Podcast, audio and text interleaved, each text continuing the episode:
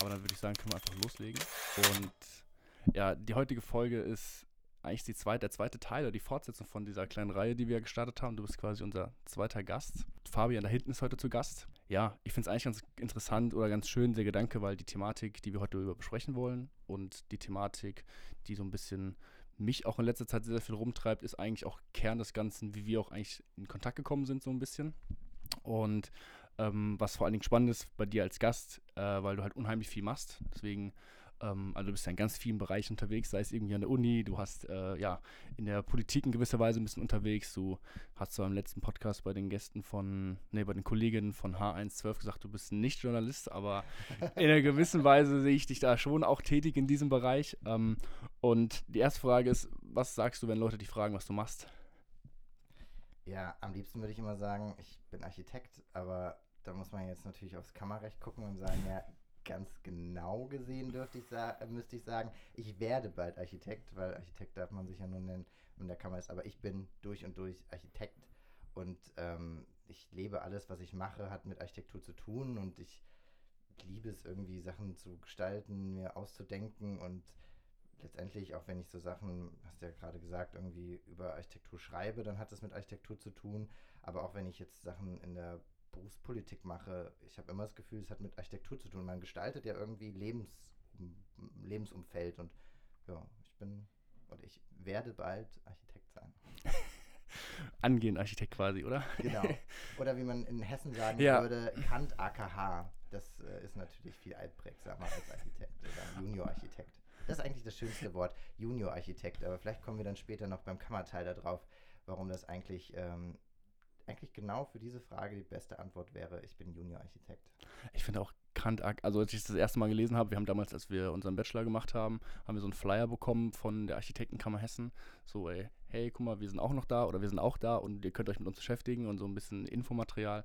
Und dann stand es eben auch drin, dass man jetzt diese Junior-Mitgliedschaft beantragen kann oder diese vorläufige Mitgliedschaft. Und ich fand das so ein unfassbar kompliziertes komplizierten Begriff, dieses Kant AGH und ich wusste überhaupt nicht, wann es ausspricht am Anfang so, wie, was ist man da jetzt, wenn man sich da einträgt und so, aber ähm, ja, finde ich Junior Architekt finde ich auch am allerschönsten. Ja, das, das ist so. Man, es ist ja auch bald in Baden-Württemberg so, die ändern gerade das ähm, lokale Architektengesetz in Baden-Württemberg, dass sie das in Zukunft so sich nennen können. Mhm. Und ähm, in Hessen ist es auch angestoßen, über die Benennung ähm, zu sprechen. Ich bin da ja äh, in der Vertretung von den freiwilligen Mitgliedern, also sozusagen dieser Jugendabteilung und ähm, saß da auch kürzlich mit dem Vorstand von der Hessischen Architektenkammer zusammen und habe mich auch vor ihnen etwas lustig über diese Namensgebung gemacht und oh Wunder, oh Wunder. Über Kant. Ja, Kant AKH, das ist halt wirklich, wenn ich meiner Oma erzähle, ach, was bin ich denn jetzt? Ich bin Kant, Kant AKH die guckt mich an. Also die, die also da braucht das ist egal, ob sie Hörgerät drin hat oder nicht.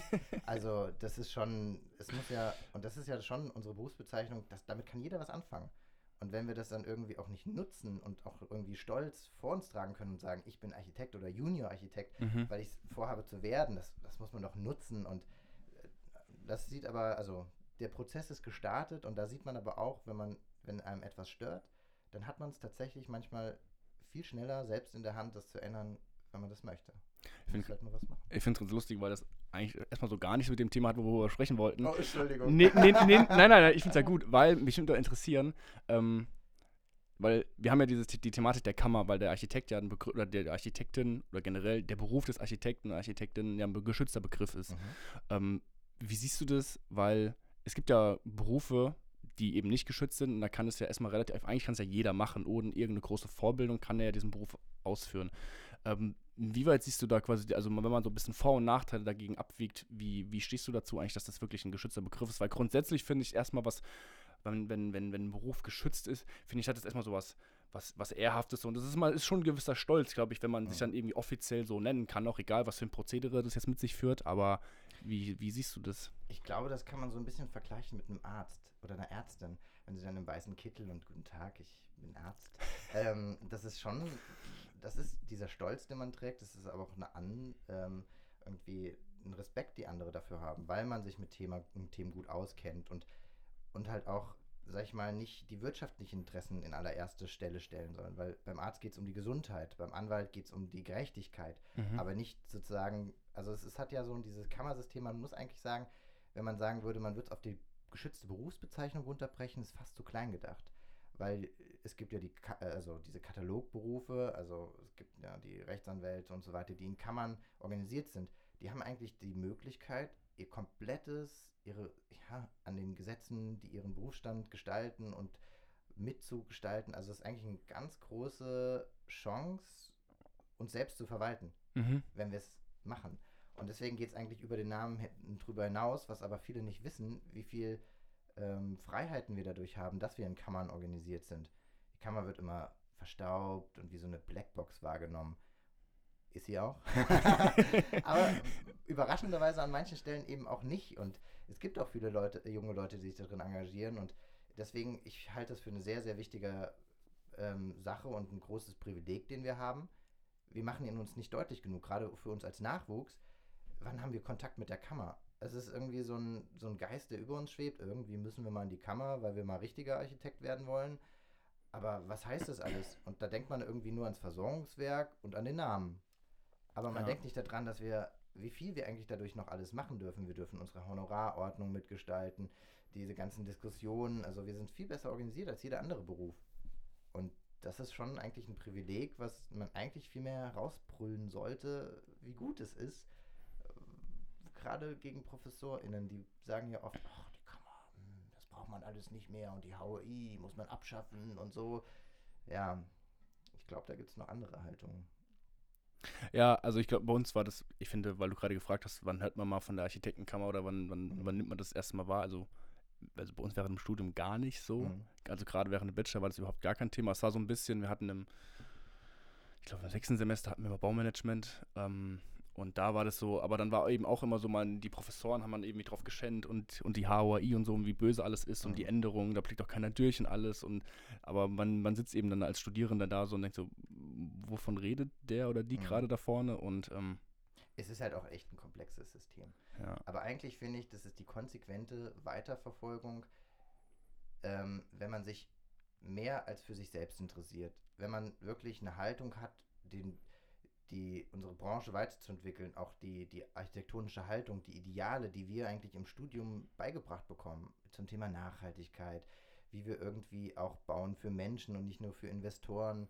Ähm, das ist eigentlich nur die konsequente Weiterverfolgung, wenn man sich dann auch über das eigene Projekt hinaus engagiert.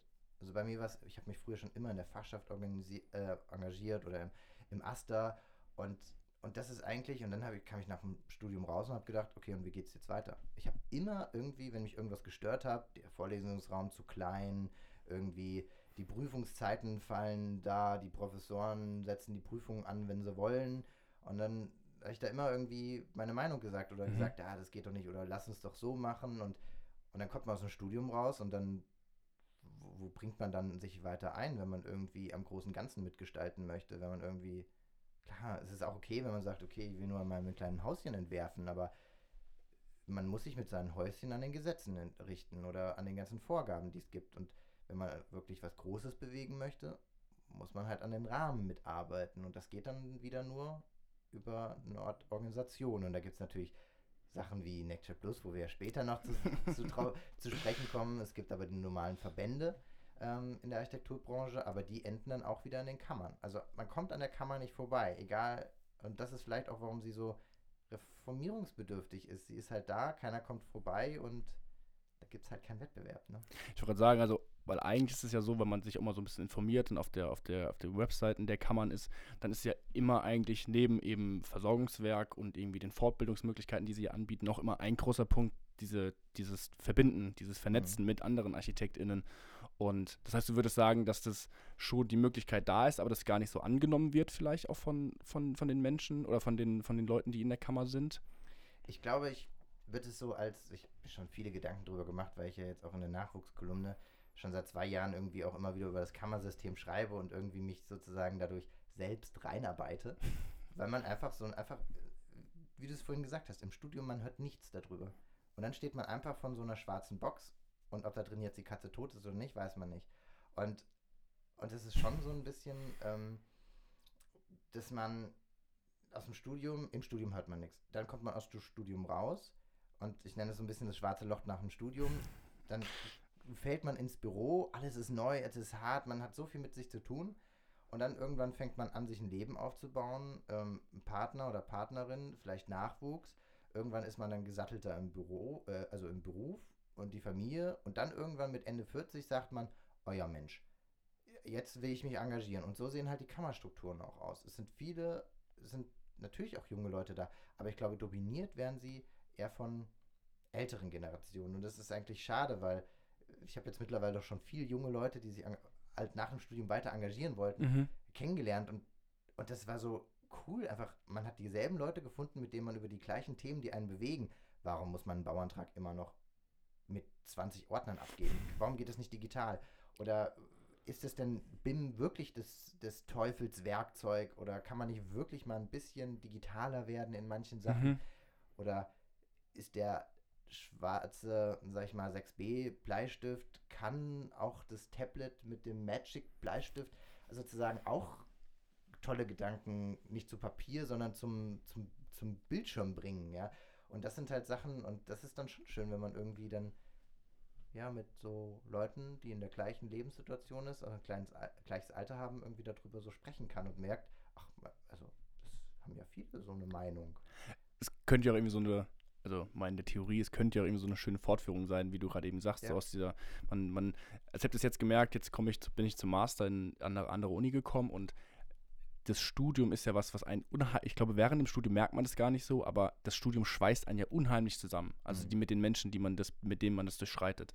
Egal, ob man jetzt bis nachts, keine Ahnung, in den Arbeitsraum sitzt oder viel Prüfungen lernt oder was auch immer, aber das verbindet ja unheimlich und dann könnte, es ist ja eigentlich ein schöner Gedanke, man sagt, okay, es muss jetzt nach dem Studium nicht aufhören, weil wir halt dahin gehen und der andere geht dahin und der andere geht, die verteilen sich überall, sei es ja irgendwie in einem Bundesland, sondern man könnte es ja eigentlich fortführen und sagen, okay, jetzt können wir ja trotzdem über die Kammer als Vernetzungswerk oder auch, also unter anderem als Vernetzungswerk irgendwie zusammen in Kontakt bleiben und irgendwie gleiche Interessen. Ich meine, es ist ja oft so, dass man irgendwie, wenn man an derselben Uni war und dieselben Projekte gemacht hat und sich halt so ein bisschen gegenseitig sozialisiert hat, dass man ja auch irgendwie vielleicht eine selbe Ansicht hat, man kommt aus derselben Generation, dass man da ja irgendwie gleiche Themen, vielleicht auch gleiche Haltung, wenn es natürlich kontrovers ist, natürlich cool, dann kann es ja irgendwie weiterentwickelt werden, dass man ja zusammen dann irgendwie, irgendwie den Kontakt wahrt über die Kammern. Ja, dieser Diskurs ist auch so schön. Also gerade wenn man dann wirklich mal fachlich im Büro kann man sich natürlich, ist das Detail so richtig oder so.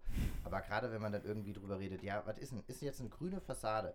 Ähm, ist die jetzt besser als ein Baum, der vor der Fassade steht? So, wenn man mal über so, so Endpunkte von so ideologischen Fragen und so Haltungsthemen diskutieren kann, auch mal so ein bisschen freier, das ist total toll. Und vor allem ein Punkt, was ich finde, was sogar nach dem Studium noch spannender wird, wenn man die Vernetzung weiter betreibt, wenn ja eben alle an anderen Büros sind.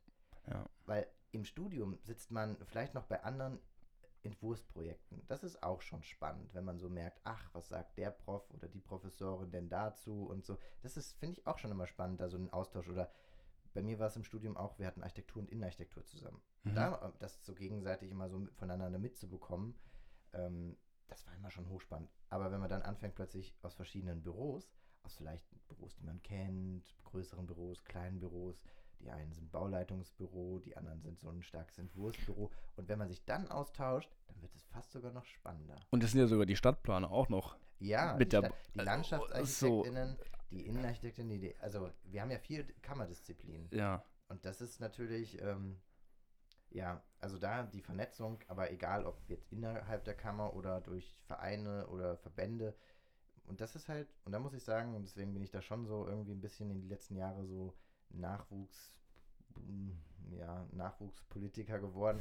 Weil ich finde, der Nachwuchs hat da schon ein großes Defizit, weil es so wenig für uns gibt.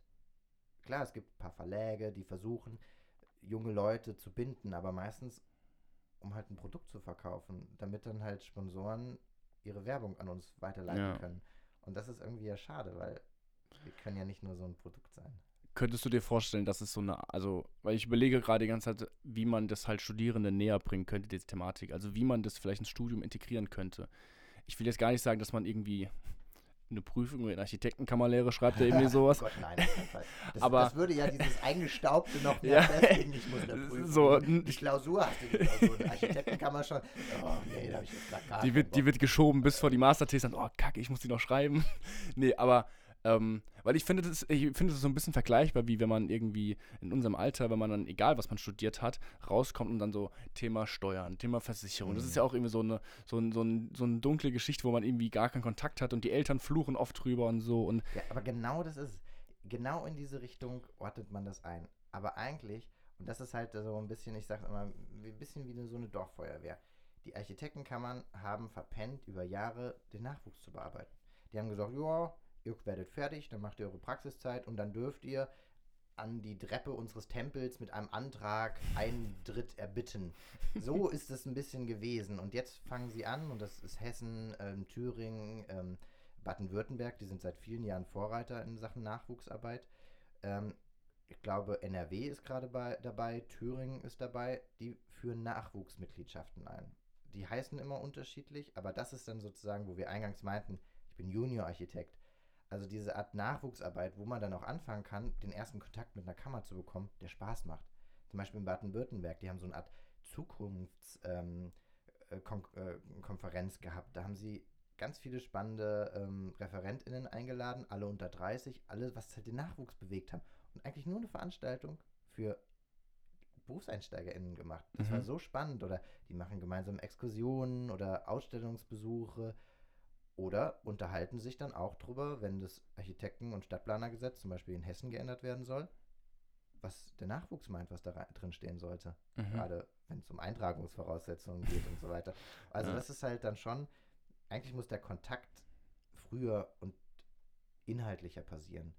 Also sei es, dass ähm, man Vorträge organisiert, Veranstaltungen. Also man muss halt eigentlich eine Nachwuchsarbeit, eine strukturelle Nachwuchsarbeit brauchen, die kann man.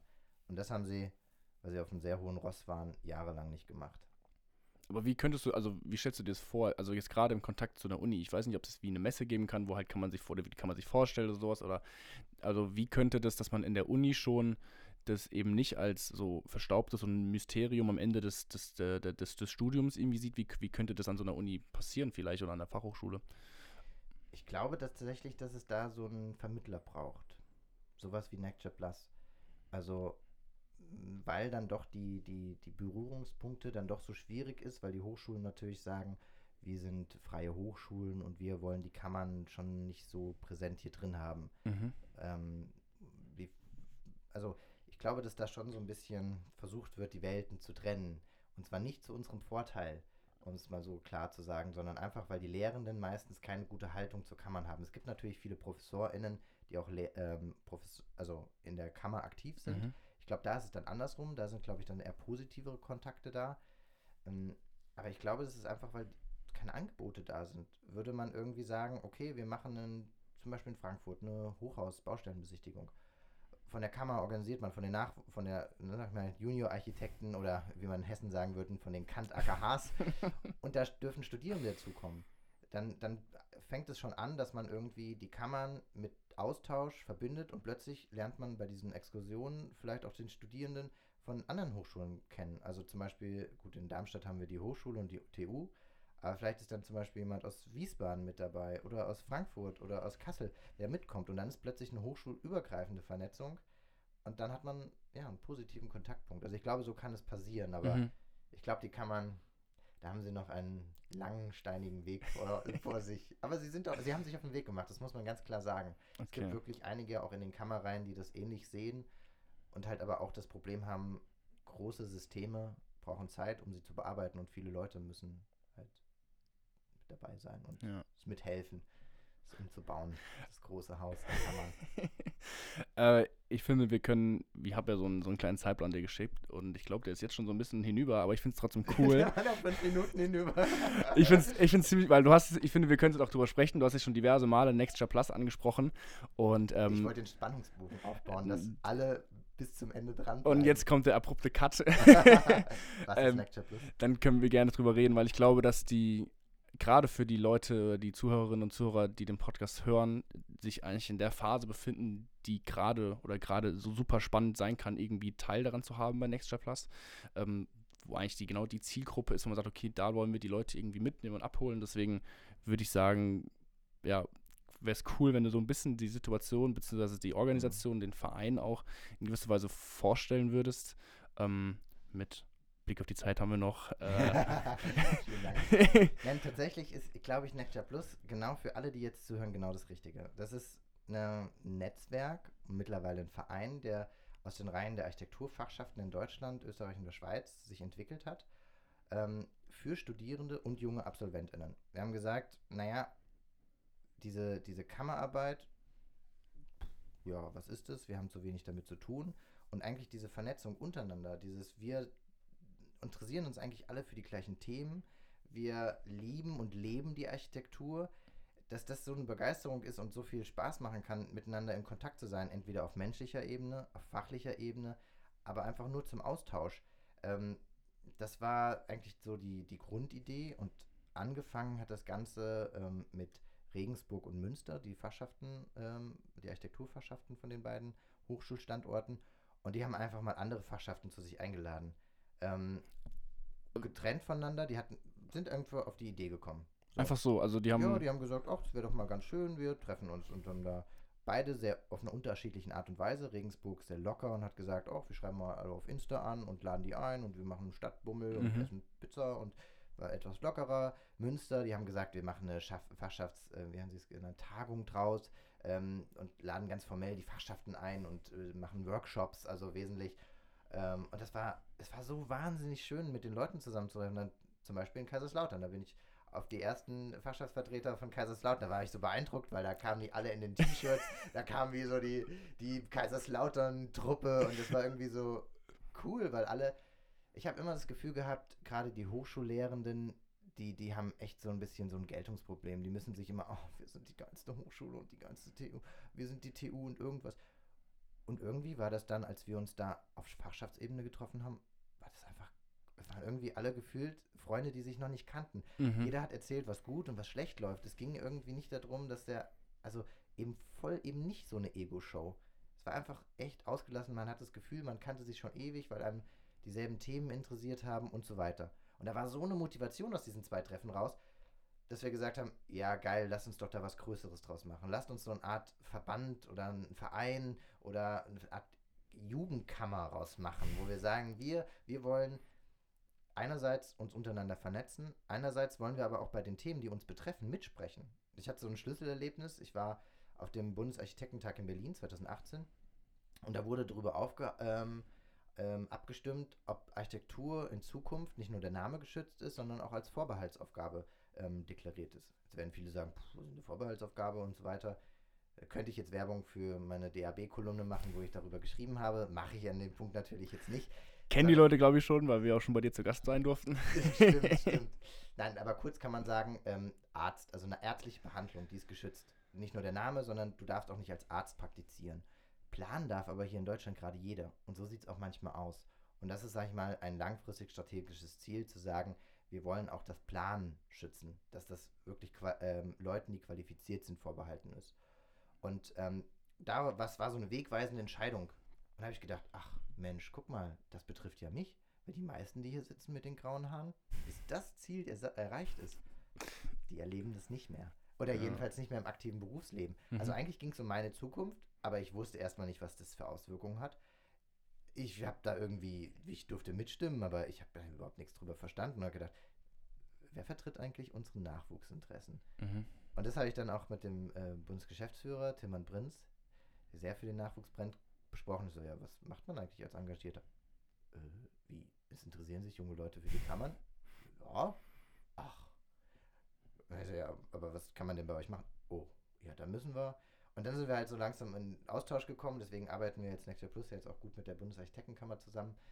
Und äh, das waren so, sag ich mal, daraus ist so die Idee entstanden, jetzt aus, zurück zu Regens, Regensburg und Münster. Wir wollen was Größeres draus machen. Ein Netzwerk, eine, ich sag mal, Jugendkammer soll man nicht nennen, aber wir wenigstens einen Verein rausmachen. Mhm. Und zwar ähm, eben am liebsten mit den Kammerdisziplinen Architektur, Innenarchitektur, Landschaftsarchitektur und Stadtplanung. Und dann haben wir uns in Darmstadt getroffen und ganz groß mit Tamtam -Tam eingeladen. Da waren 130 Leute da, 30 verschiedene Fachschaften aus ganz Deutschland oder aber auch aus Wien ähm, oder ähm, Innsbruck. Also aus dem deutschsprachigen Raum haben wir alle eingeladen und gesagt, so, und was machen wir jetzt? Und da kam dann wirklich auch so die Begeisterung, dass wir gesagt haben, ja, wir wollen so eine Art Verein, Netzwerk gründen in der Schnittstelle zwischen den Hochschulen, zwischen den Kammern und der Praxis, um genau diesen Übergang, den ich vorhin besprochen habe, dieses, man ist engagiert im Studium und plötzlich ist man aus allem raus, aus allen Netzwerken, aus allen inhaltlichen Diskussionen, sondern man stürzt sich nur noch in die Arbeit. Und irgendwann, wenn man nach der Familienplanung wieder aufwacht mit Mitte 40, dann engagiert man sich wieder. Mhm. Also eigentlich, um diese Lücke zu schließen. Und ja, und da ist dann der, der Entschluss rausge, ähm, erwachsen, Lecture Plus zu gründen. Und ähm, ja, und glücklicherweise, und ich bin ganz froh, dass du jetzt auch Teil von Lecture Plus geworden bist, um irgendwie diese Idee, dieses auf der einen Seite sich gegenseitig zu vernetzen, selbst eine politische Stimme zu entwickeln, ähm, aber auch einfach nur Spaß daran zu haben, irgendwie gemeinsam Projekte zu machen, dass es irgendwie toll ist, irgendwie über die eigene Hochschule hinaus was zu haben. Ich finde vor allen Dingen, also ich, wie gesagt, ich bin jetzt, durfte jetzt auch schon seit, ich glaube, seit zwei, drei Wochen so ein bisschen mitwirken und sowas und ähm, habe auch schon ganz tolle Menschen kennengelernt und auch da allein jetzt schon gar nicht, dass wir explizit über unsere eigenen Universitäten oder Hochschulen gesprochen haben, hat man schon ganz, ganz, also wir sind ja eigentlich momentan nur in der reinen Organisation vom nächsten Treffen mit irgendwie zu tun und trotzdem sind wir schon in so einen Austausch gekommen, dass man auch automatisch irgendwie über, über ja, wie läuft es bei dir in der Uni? Ja, ich bin gerade, bei mir läuft es jetzt wieder ein, ich kann gerade nicht so viel, so, ah, okay, wie geht es denn bei dir voran und sowas und ähm, ich glaube, das ist halt ein riesen, eine riesen Chance von so einer, von so einer Organisation, weil man einfach, wenn ich jetzt zurückblicke bei mir auf den Bachelor in Wiesbaden, also klar, wir waren, wir waren, also es war ja eigentlich nur mit dem, mit dem Freddy zusammen, der ja bei uns auch hier den Podcast macht, mit der war er bei mir im Semester und die anderen vier Jungs, die waren ja zwei Semester unter uns und das war so der Einstieg, dass wir so ein bisschen in Kontakt gekommen sind, also auch wirklich unter den Semestern und nicht immer Mhm. nur Semesterbubble, Semesterbubble, Semesterbubble und irgendwie keiner hat was miteinander zu tun gehabt und dann war das auch ganz schön, dass auch, auch die ProfessorInnen, die waren richtig überrascht, so dass auf einmal, also war, Die also- reden miteinander. Nein, das ist, was machen denn die da? es, ist, es, ist, es ist wirklich so, dass wir, ich, ich weiß nicht genau, wer es war, aber dass irgendwann so einen Kommentar kam, dass wir, es gab eine Phase, wo wirklich vom erst, also vom Bachelorsemester bis zum ersten Semester, jeder, also da war so eine Verbindungskette, so, der kennt den, Mhm. der kennt den, der kennt den, und die waren so, ach krass, so nach dem Wort, deine, deine eher lustige, ironische Reaktion war gerade so, nee, es war wirklich so, dass dann so, okay, krass, die haben wirklich was miteinander zu tun. Ich glaube, das kommt aus der Zeit, aus dieser Ellenbogengesellschaft, wo ich manchmal glaube, dass viele in der Architekturbranche nach so, ach, ich bin der Geilste und das andere ist Müll und jeder hat so seinen Eigenbrödel gemacht. Und ich glaube, in unserer Generation ist es jetzt so ein bisschen, wir wollen gemeinsam was bewegen. Und ich glaube, das ist so ein bisschen was, was so eine Grundhaltung, vielleicht auch so eine Veränderung jetzt in den letzten Jahren oder zu älteren Generationen hat, dass man irgendwie, ja, irgendwie merkt, dass man gemeinsam doch mehr erreichen kann oder mehr Spaß hat auch. ich habe vor allen Dingen manchmal so ein bisschen, was ich wiederum schade finde, so das Gefühl, dass man das vielleicht auch unterschätzt wird oder sowas. Weil ich glaube, wir hatten zum Beispiel eine Situation, dass wir in Wiesbaden, gibt es ja mit die Reakkreditierung von Studiengängen und da sind ja auch immer Vertreter der Studierendenschaft dabei. Und ähm, dann sind wir auch irgendwie auf diesen Punkt mal gekommen, dass so, was ist mit dem Plot-Service? Dass Mhm. man an der Hochschule plotten kann. Das gibt es in Mhm. Wiesbaden. Ich weiß nicht, wie es mittlerweile jetzt ist, muss ich sagen, aber zu unserem Zeitpunkt gab es das da nicht. Und dann haben wir gesagt, so, also vor allem das Lustige, es gibt in der Hochschule in Wiesbaden, gibt, ich will jetzt gar kein Hochschul-Wiesbaden-Bashing betreiben hier, ähm, aber, aber, ich ja aber ich finde, man darf trotzdem irgendwie mal ansprechen, was vielleicht verbesserungswürdig ist. Ähm, und wir hatten sogar zwei große Plotter. Wir hatten einen Raum in der Uni, da standen zwei große Formatplotter. So, ich glaube, da wurden vielleicht alle fünf Jahre mal irgendwie ein Poster Mhm. für die neue Vortragsreihe gedruckt, aber theoretisch war es da. Und das einzige Feedback, was dann irgendwie kam, so, ja, wer soll's denn machen? Nach dem Motto, als wir angesprochen haben, hey, können wir nicht so einen so einen- so einen Plot-Service irgendwie etablieren oder sowas? Ich meine, das ist halt irgendwie total schade. Und denkst du, wenn man jetzt eben das vielleicht damals schon gehabt hätte, eben so eine Organisation wie Nextja Plus oder vielleicht gar nicht so offiziell schon, sondern so wie in Münster und Regensburg einfach so treffen, dass man einfach weiß, okay, guck mal, an anderen Hochschulen geht es ja auch. Oder irgendwie so, eine 24-Stunden-Werkstatt, wie es jetzt in Kaiserslautern ist, auch wenn das irgendwie nur ein Tellerschleifer und eine Bandsäge ist, so. Aber das ist ja schon mal überhaupt irgendwas. Und, und das ist halt, finde ich, ein großes Potenzial, wenn man eben nicht nur eine Vernetzung oder mit Leuten zu tun hat, irgendwie im Studium, sondern eben diesen größeren Maßstab hat. Ich meine, ihr seid natürlich jetzt krass, dass da Leute aus Wien und aus Österreich oder äh, aus der Schweiz noch irgendwie dabei und generell ganz Deutschland sowas. Das Ja. ist ja ein unfassbares Potenzial. Ähm, man, man muss halt am Ende sagen, Wissen ist Macht. Und ich Ja. glaube, ganz viele, und als wir uns dann immer so getroffen haben, hat man oft gemerkt, viele haben dieselben Probleme. Und manchmal sind Leute, wenn die gesagt haben, oh, wir haben so viele Arbeitsplätze, wir haben so viele Arbeitsplätze, sind manche am Tisch ganz schön klein geworden. Und Mhm. sagen, oh, nee, wir haben echt richtige Probleme. Und dann kann man natürlich sagen, ist ja cool bei uns. Ihr seid da ja so schlecht. Kann man aber auch genau das Gegenteil raus machen. Und das ist dann eben entstanden, dass wir die gefüttert haben mit Informationen. Ja, guck mal, ähm, Darmstadt hat so und so viele Studien, so viele ähm, Arbeitsplätze. Die haben so und so viel. Und dann haben die plötzlich eine Datengrundlage, die die ganzen Mhm. ProfessorInnen nicht haben, wo dann Leute oder Hochschulen, wo es nicht so gut läuft, hingehen können, sagen, schaut mal, wir sind richtig, richtig schlecht aufgestellt und überall läuft es besser. Dann haben die ein Druckmittel und was, Ja, will, denn, was, was will dann ein Fachbereichler machen? Dann Ja. können die doch nur trotzdem sagen, "Äh, das geht hier nicht. Ja klar, es gehen alle nur ihr nicht. Und ich glaube, das ist wirklich, und, und das war sogar in der Pan äh, Corona-Pandemie, wurde das richtig krass, als es darum ging, die digitale Lehre zu organisieren. Da, da, haben, da hat sich dann auch eine Gruppe gebildet, so sehr frei, äh, so sehr locker i- innerhalb von Lecture Plus, die sich abgestimmt haben und wir gemerkt haben, ach, an sehr vielen digitalen Lehrkonzepten arbeiten Studierende mit. Und wir haben uns über Lecture Plus abgestimmt und dann, Mhm. ach, welches Programm nutzt ihr, wie macht ihr das? Und dann ist es sozusagen so ein schöner Austausch geworden und ich glaube, dass sehr viel dadurch profitiert haben, dass man sich gegenseitig ausgetauscht haben. Ich habe nicht mitbekommen, dass die Fachbereiche es gemacht haben. Nee, die Studierenden haben sich untereinander ausgetauscht und ich glaube, so wurde es für einige Hochschulen wesentlich erträglicher, weil sie gegenseitig von ihren Erkenntnissen und von ihren Sachen, mit welches Videotool nutzt man und so weiter, einfach profitieren konnten. Ja. Da, da liegt also, ja, sehr, sehr viel Potenzial drin. Und ich freue mich auch schon sehr, du hast es ja eben angesprochen, eben in München. Da ist dann das fünfte Vernetzungstreffen. Wir hatten nach Darmstadt noch ein digitales. Und jetzt, da wird es das große Feuerwerk geben, endlich nach so vielen Jahren in der Corona, weil Darmstadt war genau zwei Wochen bevor der ganze Kram angefangen hat. Mhm. Ähm, weil das war, ja, das war kurz vor knapp. Und jetzt in München treffen wir uns wieder. Sind wieder alle FachstaatsvertreterInnen oder aber auch Interessierte, die sich halt einbringen wollen, ähm, ja, auch eingeladen, denn da bei dieser Vernetzung dabei zu sein, zusammen mit Workshops irgendwelche Themen zu bearbeiten, zusammen Vorträge anzugucken dann halt auch gemeinsam Ideen zu entwickeln, zu gucken, wie kann man Lecture weiter ausbauen, welche Ideen, wo möchte man irgendwie sich einbringen, ja, hat jemand total Bock ähm, zum Thema Digitalisierung, dann kann er da Leute finden, die da auch Bock haben oder zum Thema Nachhaltigkeit und dann kann man da Leute finden, das ist schon, ja, ich bin schon, du merkst schon sehr begeistert. Es ist vielleicht für alle, die das im Terminkalender anmerken möchten, der dritte bis ähm, fünfte, sechste in München und da läuft jetzt auch schon die so die Interessensbekundung, wer Lust hat. Genau, es gab jetzt so, ein, so eine Vorab, so eine in- inoffizielle Anmeldung.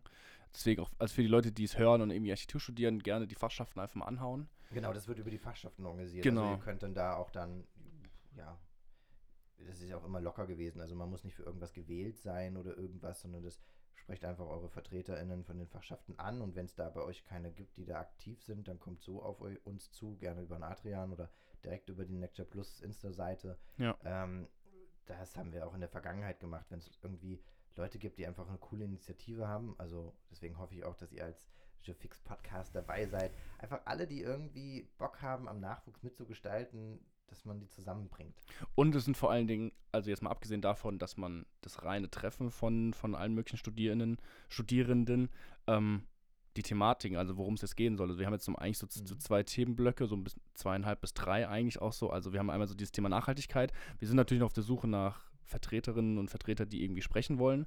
Ähm, wir haben das Thema Nachhaltigkeit, wir haben mentale Gesundheit, Mental Health in unserer Architekturbranche, was ähm, Ist es denn so geil? Oder, ist, sind die Überstunden wirklich so romantisierend oder Ja. ist es einfach nur oder gehört Scheiße. es dabei äh, dazu, gut zu sein, wenn man drei Nachtschichten hintereinander hinkriegt? Ja. Ist es eine Auszeichnung oder eher doch nicht?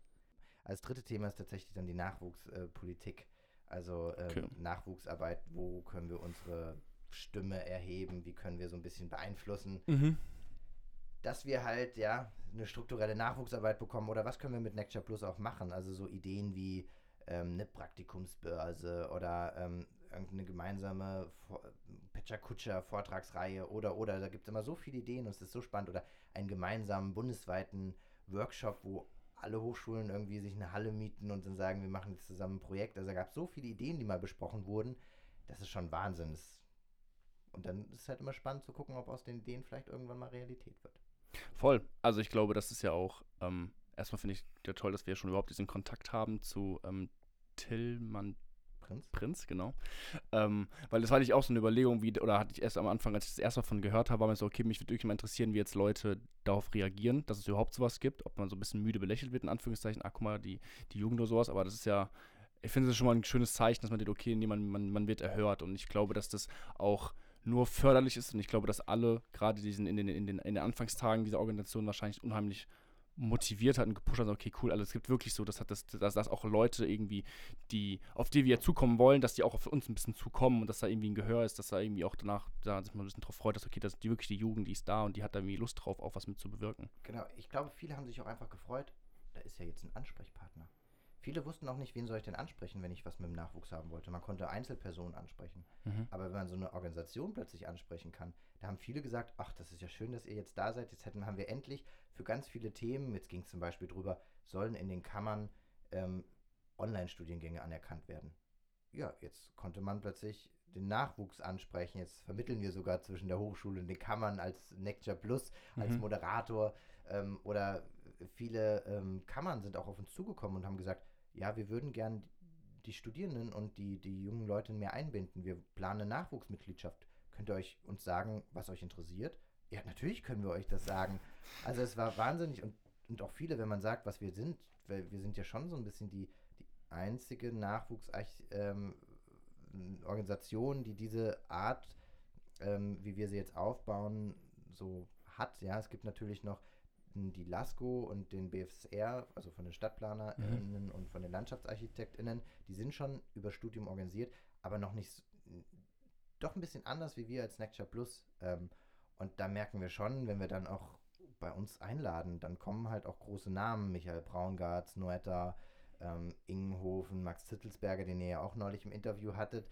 Und die sind dann total offen oder irgendwie die Präsidentin von der Bundesarchitektenkammer war auch da und hat mit uns über Themen diskutiert. Wie zum Beispiel, wie ist denn die Chance, wenn man als Nachwuchs in Wettbewerben mitmachen möchte, auch was mal was zu gewinnen, um sich selbstständig zu machen. Und plötzlich kann man mit denen, die in allen Gremien sitzen, die auch bei dem Bundesministerium ein- und auslaufen, jetzt können wir halt langsam mal mit denen reden und die freuen sich drauf. Ja, also Meistens jedenfalls. Es gibt natürlich auch die, die sagen, oh, was wollt ihr denn jetzt? Wollt ihr was verändern? Das ist Kacke, aber ich sag mal, die gibt's überall. Ne? Ja, na, also ich glaube, dass das allein schon, wenn man sagt, okay, du hast gesagt, wie viel waren in Darmstadt? 130 Mhm. Leute waren da. Und ich glaube, wir haben auch bei uns jetzt, wir haben vor einer Woche oder sowas, haben wir in Kaiserslautern so ein bisschen gefragt, wer hätte, also es- erstmal so fachschaftsintern, wer hätte denn Lust? Und also ich glaube, ich habe 10 bis 15 Leute angemeldet, die grundsätzlich erstmal Bock haben und, Und so. wenn ihr dann wieder alle mit dem gleichen T-Shirt aufschlagt, aber diesmal, letztes Mal wart ihr sie, sieben, jetzt 15, ich glaube, dann kriegen die Leute Angst. und dann so eine Reihe, dann noch eine Mus- Musik unterlegt. Nein, ich finde das, ich finde, man kann das ja auch so ein bisschen, gerade so, wenn man wir vielleicht auch gegen Ende irgendwie kommen sowas, aber ich finde, man kann das ganz gut, also die Thematik an sich, Next Plus da so ein bisschen auch einfach übertragen auf die Leute, die halt, denen ist vielleicht noch ein bisschen, jetzt irgendwie nach München zu kommen, vielleicht ein bisschen groß ist, aber generell einfach sagen, im Studium die Möglichkeiten zu nutzen, sich irgendwie zu engagieren und zu beteiligen und miteinander zusammenzukommen. Also ich glaube, weil ich habe zum Beispiel bei mir, das war mit bei mir ein ausschlaggebender Punkt, warum ich zum Beispiel nach Kaiserslautern gewechselt bin, ähm, weil ich einfach gesehen habe, wie, also was die Fachschaft macht, was die Uni generell macht, so was für eine Öffentlichkeitsarbeit die auch machen und sowas. Und ich finde das unheimlich schön, weil ich glaube, gerade die Architektur ist ja so ein, so, ein, so, ein, so, ein, so ein Bereich, wo man einfach, es funktioniert einfach nicht, wenn man es alleine macht. Und das lebt von diesem Austausch und dieses voneinander Lernen. Das ist auch so ein bisschen der Gedanke, warum dieser Podcast überhaupt hier zustande gekommen ist. Es ist Ja. irgendwie so Kern des Gedanken gewesen, wie wir in Kontakt gekommen sind. Und deswegen ist ja auch, meine, wir haben vorhin schon so ein bisschen gesprochen, irgendwie über, über, über Feedback und sowas, sei es jetzt über Instagram oder irgendwie anderweitig und sowas, das ist ja, es ist ja ein, ein, ich weiß nicht, es ist zum einen immer wieder ein schönes Gefühl, wenn man irgendwie andere Leute trifft, irgendwie, die du gleich denken oder die irgendwie die gleichen Interessen haben. Und ich glaube, dass das, ähm, Vielleicht mein, mein Schlussappell an alle, die zuhören, sich wirklich. Das eine ist natürlich, sich ins Projekt richtig reinzuknien. Und das andere ist aber auch immer zu gucken, wer kniet sich jetzt noch mit drumrum. Und wenn man dann eben, gut, jetzt will ich nicht schon wieder die Nachtschichten ansprechen, weil das ist ja auch so ein Thema, müssen wir uns überlegen, ob das gut ist. Aber irgendwie dieses gemeinsam etwas erschaffen, das macht so viel Spaß und dann das im Studium schon anzufangen, sich nicht nur für das eigene, sondern für mehr, also auch für die Gemeinschaft zu interessieren, das bringt einen immer so viel weiter. Man kommt in so ein, so ein fast wie so eine Art Netz und das eröffnet so viele Wege in alle Richtungen. Das war bei mir in alle möglichen Tutorenjobs, in alle möglichen Büros danach, in allen möglichen Sachen. Es ist, es öffnet so viele Türen, es macht so viel Spaß, sich ständig mit Themen zu, äh, zu beschäftigen. Und das kann man eigentlich, da baut man die Grundsteine im Studium auf, wenn man sagt, ich mache das jetzt hier nicht wie in der Schule durch, sondern ich lebe das. Ich gehe auch Mhm. auf abends die, die WG-Partys, ich organisiere das Fachschaftsfest mit, weil dann kommt man mit allen in Kontakt und das ist eigentlich mein Schlussappell. So, engagiert euch, lebt die Architektur, das ist das Geilste, was man machen kann. Wenn das für euch das Richtige ist, natürlich. Aber ähm, ja, genießt es, kostet es aus und dann lasst es euch gucken, wo es euch hintreibt. Es wird, ähm, es macht echt Spaß. Auch nach dem Studio. Cut. Amen. Danke. ja, aber vielen Dank für die Einladung.